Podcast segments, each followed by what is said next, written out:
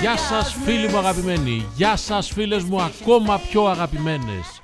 Γεια σου Χρήστο Λόλο που ομολογώ ότι δεν μπήκα και με την καλύτερη διάθεση σήμερα για το χειρουργείο.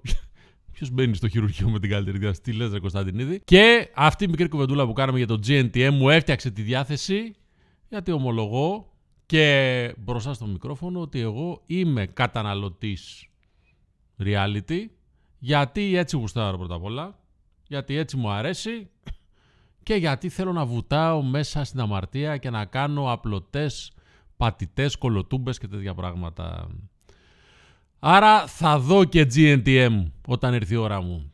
Να πω ότι χάρηκα πάρα πολύ και σας ευχαριστώ ιδιαίτερα γιατί τα θέματα που θίξαμε τα οποία ήταν και ιατρικά και επιστημονικά στο προηγούμενο επεισόδιο και ανδρολογικά σας άγγιξαν και έλαβα πάρα πολλά μηνύματα ότι θέλετε να ασχολούμαι περισσότερο με τέτοια ζητήματα. Νομίζω ότι η ίδια η κοινωνία μας η ελληνική μας βάζει σε ένα δρόμο να ασχολούμαστε με ιατρικά θέματα, κυρίως της ψυχικής υγείας, βεβαίως, μπορώ να πω.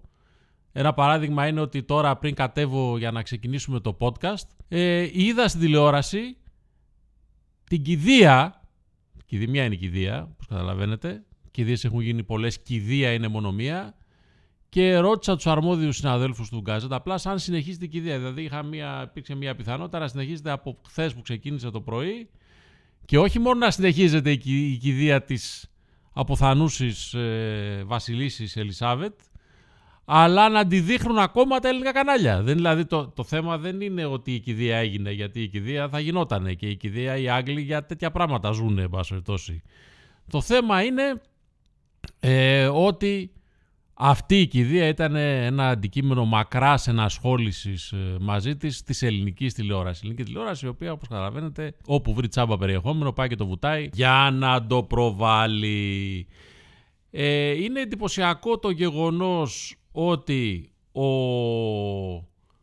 Κορμπεράν, προσπαθώ τώρα να θυμηθώ, ναι όχι την κηδεία πρόλαβε, είχε πεθάνει ναι, η, η Βασίλισσα, ότι εν πάση περιπτώσει ο Κάρλος ο Κορμπεράν, ο Μακαρίτης, η Μακαρίτης εννοώ ποδοσφαιρικά, αγωνιστικά, έτσι, επαγγελματικά, όχι ο άνθρωπος καλά είναι στην υγεία του, μια χαρά, προπονητής του Ολυμπιακού, δεν πρόλαβε ούτε την κηδεία της Βασίλισσας Ελισάβετ.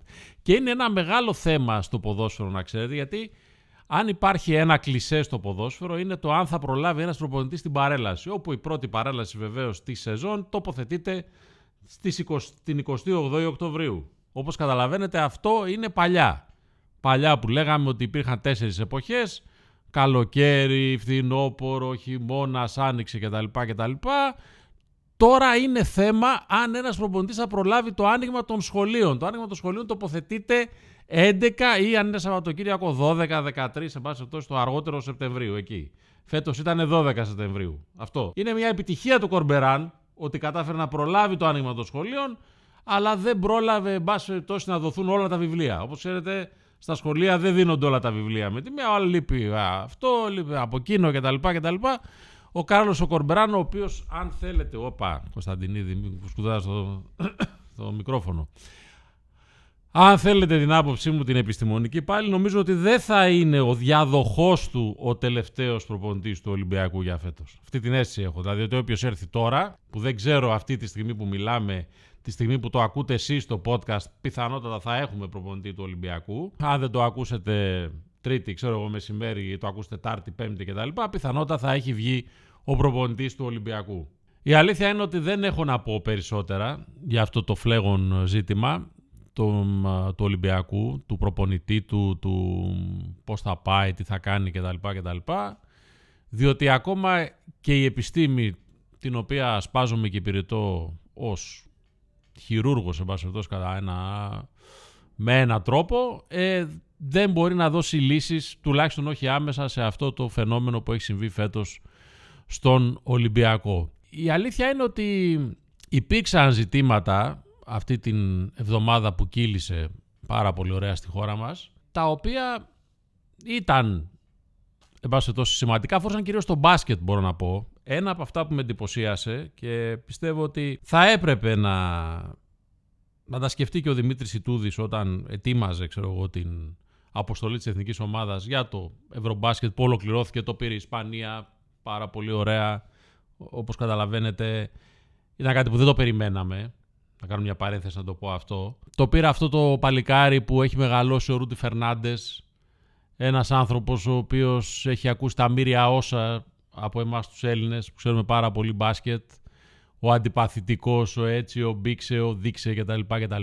Εδώ τώρα μπαίνω στον πειρασμό να πω αρκετά πιο σοβαρά πράγματα για τα μυαλά που κουβαλάμε και το πώς ακριβώς βλέπουμε τα πράγματα έξω από το μικρό κοσμό μας, αυτό που έχουμε φτιάξει εδώ στην Ελλάδα και τι είναι ο καθένας εκεί έξω για μας. Αρχικά όμως δεν θα σταθώ σε αυτό. Θα σταθώ σε κάτι το οποίο δεν ξέρω αν το έχετε πάρει χαμπάρι, θα το διαβάσω και θα ζητήσω και από τον Χρήστο Λόλο τη βοήθειά του. Σρέντερ μου. Σρέντερ μου. Ο Σρέντερ είναι πασκεμπολίστα Γερμανός. Εντάξει, αυτό το ξέρουμε. Το, ξέρετε, το ξέρουμε όλοι. Το ξέρουμε. Μπράβο που είναι σαν το Χάρι Πότερ που έχει το, το κεραυνό αυτό στα μαλλιά. Σρέντερ μου. Να θυμάσαι πάντα πως γελάει καλύτερα όποιος γελάει τελευταίος. Συγγνώμη αλλά χάρηκα για τη νίκη της Ισπανίας. Ξέρεις, Χρήστο. Ποιος το έγραψε αυτό. Δεν έχει σχέση με τον αθλητισμό. Τουλάχιστον όχι άμεσα. Τώρα αν έχει, ξέρω εγώ, δεν, ούτε έμεσα νομίζω. Είναι γυναίκα. Δεν είναι στην πρώτη της νιώτη. Δεν είναι ηθοποιός, αλλά έχει συναναστραφεί πολύ με ηθοποιούς αυτό που έκανε. Έχει φτιάξει μια ολόκληρη σχολή, εν πάση Όχι σχολείο πας και πληρώνεις. Δηλαδή μπορεί και να πλήρωνες, δεν το ξέρω, αλλά εν πάση δεν μπορούσα να πάμε εγώ και εσύ να πάμε να μάθουμε κάτι έχει αλλάξει το ρου της ελληνικής τηλεόρασης. Χρήστο Λόλο. Και έγραψε «Σρέντερ μου να θυμάσαι, σρέντερ μου να θυμάσαι». Πώς γελάει καλύτερα, πώς γελάει τελευταίος. Είναι η ρούλα κορομιλά, Χρήστο Λόλο. Αυτό θα έλεγες. Άστα αυτά, ρε. Τα... Να το παίζεις στο στοίχημα αυτό, θα έλεγες. Δείξε μας το κουπόνι σου που λέμε. Και αναρωτιέμαι πραγματικά, έτσι, αναγνωρίζοντα τη δύναμη που έχει το άθλημα, τη δύναμη που έχει το άθλημα σε αυτή τη χώρα, πού είναι όλοι αυτοί κρυμμένοι, όλοι αυτοί οι μίστες του μπάσκετ, του, του μπάσκετ να, να το βοηθήσουν να πάει ένα βήμα παραπέρα. Έτσι. Γιατί αν είχαμε μαζί, όπως είχαμε το 87, είχαμε δίπλα μια Μαρινέλα, είχαμε δίπλα μια Μελίνα Μερκούρη, είχαμε δίπλα το, το 87 γινόταν το, πανηγύρι μεγάλο. Είχε γεννηθεί το 87, σιγά μην γεννηθεί. Λοιπόν. Και νομίζω ότι αξίζει πραγματικά τέτοιες προσωπικότητες να συνταχθούν στο πλάι του ελληνικού μπάσκετ, διότι υπάρχει μια γνώση του μπάσκετ και δεν λέει, δεν λέει Γερμανάκο, λέει Σρέντερ μου, δηλαδή έχει και μια οικειότητα αυτό. Καταλαβες, έχει, έχει κάτι το οποίο δείχνει ότι εγώ το βλέπω το, το, το άθλημα αγόρι μου και δεν είδα μόνο τον αγώνα της Ελλάδας με τη Γερμανία, καταλαβες, είδα και που, που σε κέρδισε η Ισπανία. Δεν είναι απλά πράγματα αυτά, έτσι. Θα σου πω κάτι άλλο τώρα, το οποίο εσύ άμα θες να το συνδυάσεις. Μπούθουλας ή Μπίθουλας ονομαζόταν από τους Αθηναίους μέρος της σημερινής περιοχής του Κολονού όπου και λίμναζαν στάσιμα νερά σε ξεροπόταμο που υπήρχε τότε εκεί σε αντίθεση με τα τρεχάμενα νερά του Βούθουλα. Είναι άλλος ο Βούθουλας. Εντάξει, μην παιδευόμαστε. Ο Βούθουλας είχε και καταράχτη. Ο, λέμε για τον Μπίθουλα. Η περιοχή Μπίθουλας λοιπόν έμεινε περισσότερο γνωστή από την μόνιμη τότε κάτοικό της, τη λαϊκή θρηλυκή κοκέτα της εποχής, Μαντάμ Σουσού. Ω, έτσι. Λοιπόν. Και λέω, εντάξει, πώς συνδυάζονται αυτά τα πράγματα. Ο Μπίθουλας, η δήλωση της Κορομιλά, ο Ρούντι Φερνάντες κτλ. κτλ. Έλα μου ντε. Πώς συνδυάζονται. Η κηδεία της Ελισάβετ, όλα αυτά. Ε, Συνδυάζονται, πιστεύεις, Χρήστο Λόλο, κάπως με κάποιο τρόπο. Ε; Ο Στρέντερ, λοιπόν, ε, μας έγινε αντιπαθής διότι όταν κέρδιζε η Γερμανία την, την Ελλάδα έκανε κάποιες χειρονομίες, γέλαγε όταν κατέβαζε την μπάλα και άλλοι Γερμανοί, εν πάση περιπτώσει, επειδή μας κέρδιζαν, ήταν λίγο, ξέρεις, λίγο ανεβασμένοι, ρε παιδί μου. Είμαι ανεβασμένο, σας είναι φαπετά που λέει το τραγούδι και τέτοια. Ε. Και αυτό μας πείραξε. Διότι όταν ο Γιάννης Αντετοκούμπο τον οποίο το γουστάρω τρελά, τον προσκυνώ, έχω γράψει, είμαι προσωπολάτρης και, και, και, και, και. Δεν λέω αυτό. Παίζαμε με την Ουκρανία και όταν πήραμε μπρος έκανε στον uh, Σάνον που είχαν οι Ουκρανοί ότι είσαι μικρούλη μωρέ, τόσο δά, είσαι τσολιαδάκι τόσο ξέρεις κτλ. κτλ. Ή σε ένα άλλο παιχνίδι μετά, δεν θυμάμαι ποιο ήταν, που κερδίσαμε με την Τσεχία νομίζω, έκανε ότι έχει τα κουκούνια του King Kong, ξέρω πιστεύετε τι είναι κουκούνια που τα λέμε κάτω στο, στον πύργο, αυτά δεν μας πειράζανε. Αυτά δηλαδή θα έπρεπε να τα βλέπουν οι αντίπαλοι και Τιμή μας μεγάλη που μας το έκανε αυτό Γιάννης Αντιτοκούμπο. Πραγματικά δηλαδή είναι τιμή μας να έχει ξέρω εγώ κουκούνια άρωτρο ο Γιάννης Αντιτοκούμπο. Και είναι τιμή μας εμάς που τον έχουμε τον Γιάννη Αντιτοκούμπο να έχει κουκούνια άρωτρο βεβαίως. Αλλά δεν, δεν οφείλει και για τους αντιπάλους που βλέπουν αυτή την κίνηση όταν χάνουν να είναι ε, ευτυχισμένοι. Εντάξει. Όπως λοιπόν οι Τσέχοι δεν μπορούσαν να είναι ευτυχισμένοι, έτσι και εμείς δεν είμαστε ευτυχισμένοι όπως τα κάναμε εμείς τους Τσέχους, έτσι μας τα κάνει και εμάς ο Στρέντερ. Ρούλα κορομιλά. Καταλαβέ γιατί αυτή είναι όλη η οπτική που βλέπουμε τη ζωή μας γενικότερα.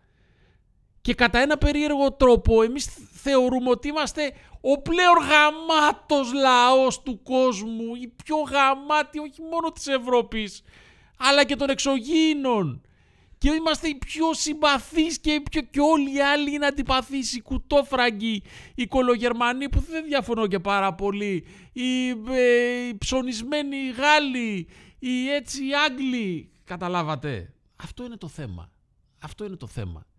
Εμείς είμαστε υπερ, υπερλαός, φοβερός, μας χρωστάει ιστορία, μας χρωστάει ο Θεός, μας χρωστάνε όλοι, μας χρωστάνε, όλοι οι θεοί που υπάρχουν να μας χρωστάνε. Αυτό ακριβώς, καταλάβατε. Και, κάπως, και κάπως έτσι νομίζω αντιμετωπίσαμε πολύ και το Ευρωμπάσκετ. Όχι όλοι. Και ξέρετε υπάρχουν και αυτοί που φωνάζουν πάρα πολύ, μπορεί να μην είναι πάρα πολύ, αλλά ακούγονται. Και ειδικά στα social media πλέον ακούγονται πάρα πολύ. Την κάθε παπάρα που, που λένε και που γράφουν κτλ. Εγώ και το έγραψα κιόλας από αυτή την εθνική ομάδα έμεινα ικανοποιημένος μέχρι εκεί που έφτασε. Έκανε την καρδούλα μου να πεταρίσει πάλι. Και στην τελική σε αυτή τη διοργάνωση είδα μπάσκετ, το χάρηκα κτλ. κτλ. Καμία επιτυχία της εθνικής ομάδας δεν είναι εθνικός τρίαμβος, καμία αποτυχία δεν είναι εθνική τραγωδία. Άμα θέλετε να ψάξετε για εθνικές τραγωδίες, κοιτάξτε γύρω σας, κοιτάμε γύρω μας και βλέπουμε Ακριβιά, φτώχεια, φυσικά αέρια, βενζίνες, καυσόξυλα, εφορίες, ανεργίες. Δεν λαϊκίζω. Άμα θέλετε όμως να μιλήσουμε για εθνικές τραγωδίες, OK. Okay. Δηλαδή, για να είμαστε και λίγο σοβαροί. Εθνική τραγωδία ήταν μικρή καταστροφή. Δεν είναι αν η εθνική ομάδα πάει καλά ή όχι στο, στο μπάσκετ. Γιατί ορισμένοι δηλαδή θέλανε να εκτελεστούν και άμα τη επιστροφή τους. Οι παίκτες γενικά να βλέπουμε πόσο οργανωμένοι είμαστε σε αυτά που θέλουμε να διεκδικήσουμε σε αθλητικό και μη επίπεδο και μετά να έχουμε και απαιτήσεις, λέω εγώ. Εντάξει.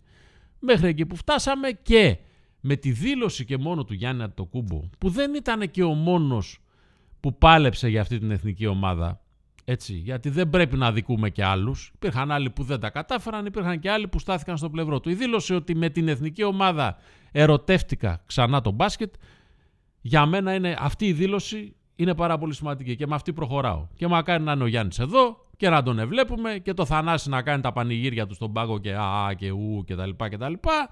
Την αισιοδοξία ότι κάτι τώρα ξεκινάει εγώ δεν την ασπάζομαι για να σας πω την, την αλήθεια όσον αφορά το μπάσκετ. Δεν βλέπω δηλαδή τέτοιου είδους οργάνωση που να μου δίνει ε, την ε, ελπίδα και την προσδοκία ότι κάτι ξεκινάει σε επίπεδο οικοδομήματος ελληνικού μπάσκετ, αλλά τώρα δεν θα κάνουμε ειδικό εξειδικευμένο podcast για το ελληνικό μπάσκετ. Αυτό είναι άλλη κουβέντα. Και εκεί δεν χρειάζεται απλά χειρουργείο. Χρειάζεται να ξεκινήσουμε σαν την κυρία της Ελισάβετς. Ξεκινήσουμε το πρωί το χειρουργείο και να το τελειώσουμε την άλλη μέρα το πρωί.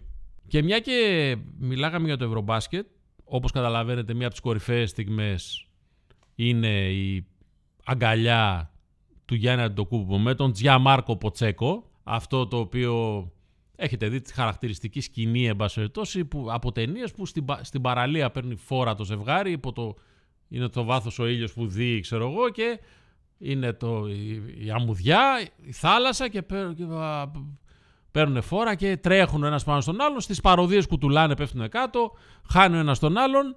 Αλλά Ποτσέκο αντιτοκούμπο, πήδηξε ο Ποτσέκο, σκαρφάλωσε πάνω στο Γιάννη και δεν θα μπορούσα να βρω καλύτερη μικρή παραγραφούλα σε site που να περιγράφει αυτή τη στιγμή λέγοντας ο Τζιαμάρκο Ποτσέκο όπως ο ίδιος ομολόγησε συναντήθηκε εκ νέου με τον Γιάννη Αντιτοκούμπο και το απολογήθηκε για τη στιγμή έκστασης που έζησε στην αγκαλιά του. Νομίζω ότι αυτή και μόνο η παράγραφος αξίζει να περιγράψει μία από τις πιο σημαντικές στιγμές αυτού του προμπάσκετ. Η στιγμή έκστασης του Τζιαμάρκο Ποτσέκο στην αγκαλιά του Γιάννη Αντετοκούμπο. Είχαμε ένα πολύ ωραίο δρόμο στη Διεθνή Εκθέση Θεσσαλονίκης. Δεν μιλάω για τον Κυριάκο Μητσοτάκη, δεν μιλάω για τον Αλέξη Τσίπρα, δεν μιλάω για όλα αυτά τα οποία είναι πάρα πολύ συνηθισμένα. Πάνε εκεί, λένε τι θα δώσει ο ένας, τώρα που είναι πρωθυπουργός. Τα αρέστα μου λέει ο άλλος που είναι αρχηγός της αξιωματικής αντιπολίτευσης. Αυτό γίνεται χρόνια τώρα, εμπάστο, θα δώσει κι άλλα τόσα. Παράλληλα, για να ξέρετε, όλο εκείνο το διάστημα ανεβαίνουν πάνω ορδές παρατρεχάμενων, γεμίζουν τα ξενοδοχεία, γεμίζουν τα μπαρ, τα εστιατόρια, τα ξενυχτάδικα. Γενικά υπάρχει μια έκρηση ορμονών εκείνο το διάστημα στη Θεσσαλονίκη και ανταλλαγή, εν πάση περιπτώσει, υγρών θα έλεγα. Όχι, δεν είναι αυτά, είναι, δεν, δεν φταίει πόλη για αυτό. Θα μπορούσε να γίνει στο Ηράκλειο, στην Αθήνα, στη, στην Πάτρα, οπουδήποτε είναι ένα γλεντοκόπι, Χρήστο Λόλο. Κατάλαβες δηλαδή και νομίζω ότι πρέπει, ε, ειλικρινά το πιστεύω και μ, πραγματικά γιατί οι ευθύνες της εξουσίας ή της ενδυνάμει εξουσίας χρειάζονται και μια εκτόνωση. Και στην τελική ανάλυση από τα να ανταλλάσσουν μαζί μας συνέχεια σωματικά υγρά, δηλαδή ε, ε, ε, καλό είναι να επικεντρώνεται αυτό σε μια συγκεκριμένη χρονική περίοδο και σε ένα συγκεκριμένο μέρος. Ε, θα μπορούσε να γίνεται πραγματικά για, για, για να, να φεύγουν οι ορμές λίγο, να, να καταλαγιάζουν. Να μην είμαστε εμείς συνέχεια, κατάλαβες, το, εμείς οι αποδέκτες, ας πούμε, της, της ορμής γενικά τη- των, του, του κράτους και, το, και των κυβερνήσεων. Έτσι. Είχε ένα ωραίο δρόμενο για τις διεθνείς εκθέσεις Θεσσαλονίκης που πάρα πολλοί αναρωτιούνται γιατί γίνεται ακόμα, αλλά έμπασε πιθανότητα για αυτό το λόγο που λέω. Έχουν περίπτερα και οι ομάδες μέσα. Και ήταν πάρα πολύ. Δηλαδή, θα πας στη Διεθνή Έκθεση Θεσσαλονίκης, τι θα δεις; Ελληνική βιομηχανία, υπάρχει ελληνική βιομηχανία; Κάτι ψηλά, ξέρω εγώ τι θα. Θα δεις ελληνικά φαγητά. Έχουμε ελληνικά φαγητά. Θα πας, θα δεις τους ε, δημόσιους οργανισμούς που κάνουν εκεί περίπτερα. Έτσι, όσοι έχουν απομείνει δημόσιοι. Περισσότεροι έχουν γίνει σχεδόν ιδιωτικοί. Τι να δεις, δηλαδή τι είναι αυτό για το οποίο φημίζεται η Ελλάδα τα τελευταία; Δεν φημίζεται για επεισόδια στα γήπεδα, για επεισόδια οπαδικά. Ε, δεν φημίζεται. Μέσα στη Διεθνή Έκθεση Θεσσαλονίκης, λοιπόν, κάποιοι οπαδοί του ΠΑΟΚ πήραν στο κυνήγι έναν οπαδό του Άρη που ήταν στο περίπτερο του Άρη. Υπάρχει πάρα πολύ ωραίο βίντεο που πέφτουν κάτι σκαμπό ψηλά, κάτι τέτοια και υπάρχει και ένα μικρό μαχαίρωμα γιατί πρέπει να υπάρχει μια, δηλαδή στη Σκανδιναβία φτιάχνουν χωριά που λένε έτσι ήταν η ζωή το 1700 τόσο. Έτσι ήταν η ζωή στο Βίκυ. Μπαίνεις μέσα εκεί στα χωριά. Εγώ μπήκα μέσα σε ένα σπίτι και τα έκανα πάνω μου γιατί ήταν και ένας ντυμένος ε, τέτοιος, παλιός. Όχι Βίκινγκ. Ήταν ντυμένος, δηλαδή ήμουν μέσα στο σπίτι και κοίτα τι ωραία τα δωμάτια και βγαίνει ένας ντυμένος 1700 τέτοιο. Εκεί. Έτσι και στην. ε, ήταν αυτό το πολύ ωραίο δρόμενο, το happening, όπου όσοι ήταν επισκέπτες της έκθεσης είχαν την ευκαιρία να δουν πώς, εν πάση περιπτώσει, κυλάει η ζωή στην πόλη. Έτσι, κάθε τρεις και λίγο βρισκόμαστε από εδώ, πετάμε σκαμιά ένα στον άλλον, βγαίνει και κανένα μαχαίρι, μαχαιρώνουμε έναν, πάμε να τον περιθάψουμε και βρίσκουμε ότι έχει και αυτός μαχαίρι. Γιατί πρέπει όλη, όλο το, όλη η σκηνική παρουσία να είναι ακριβώς όπως πρέπει. Καταλαβες; Και μέσα σε όλα αυτά ο καινούριο προπονητής του Άρη που ήρθε ο Πάρντιου, Άλαν Πάρντιου, Άλαν Πάρντιου, είπε μετά τη νίκη μεγαλειώδη όντως, δεν κάνω πλάκα, του, Άρη επί του, του Άρεος επί του Ολυμπιακού, ότι θα ήθελα να αγκαλιάσω όλους τους οπαδούς του Άρη έναν έναν ξεχωριστά. Και θα σου πω εγώ, Άλαν Πάρντιου μου, όπως λέει και η Ρούλα Κορομορέλα, Σρέντερ μου, αυτό άστο καλύτερα γιατί μπορεί να έρθει η ώρα να σε αγκαλιάσουν αυτοί γιατί αλλάζουν τα πράγματα στην Ελλάδα. Τη μια στιγμή στην άλλη. Δηλαδή, τη μία θες να τους αγκαλιάσεις εσύ, την άλλη θέλω να σε αγκαλιάσουν αυτοί. Έτσι. Για να δω λοιπόν αν έχουμε τίποτα άλλο σημαντικό, κύριε Λόλο, προκειμένου να ολοκληρώσουμε το podcast. Δεν έχουμε κάτι άλλο σημαντικό. Δεν θα ασχοληθώ εγώ, αν θες να το πεις στο Μάκη να ασχοληθεί, με, την, ε, με το Λεωνάρντο Ντικάπριο και τις επιλογές του συντρόφου του ηλικιακά και ένα όριο που έχει ηλικιακό το οποίο τώρα δείχνει ότι κάνει μια υπέρβαση και το, το ξεπερνάει με τη Gigi Hadid είναι θέμα δεν ξέρω αν ο κύριος Μάκης και εν πάση η κοινωνία του Αγίου Ελευθερίου θέλει να ασχοληθεί με αυτό το θέμα. Δεν είχα κάποιο συγκεκριμένο σήμερα πέρα από την ανταλλαγή υγρών στη Διεθνή Έκθεση Θεσσαλονίκης, το οποίο θέλει πολύ μεγάλη ανάλυση σε επίπεδο λιμπιντό, να το αναλύσουμε, αλλά δεν θα ήθελα ακόμα να μπούμε σε τόσο βαθιά μονοπάτια. Ε, όσο συνεχίζεται αυτή η συνεργασία μας εδώ στο χειρουργείο, σιγά σιγά θα μπορέσουμε νομίζω να εντρυφήσουμε και σε πιο έτσι μυστικιστικά τέτοια πράγματα τα οποία θα μας κάνουν όλους πιο σοφούς. Ήταν ο Χρήστος Λόλος απέναντί μου, ε, ο οποίος ε, θα υποστεί αυτή τη διαδικασία πολλές φορές και θα γίνει πολύ σοφότερος. Δημήτρης Κωνσταντινίδης στο χειρουργείο και για αυτή την εβδομάδα τα λέμε την άλλη μετά από τους περήφανους εθνικούς τριάμους της Εθνικής Ομάδας Ποδοσφαίρου που νομίζω τους περιμένει όλη η ανθρωπότητα με αγωνία.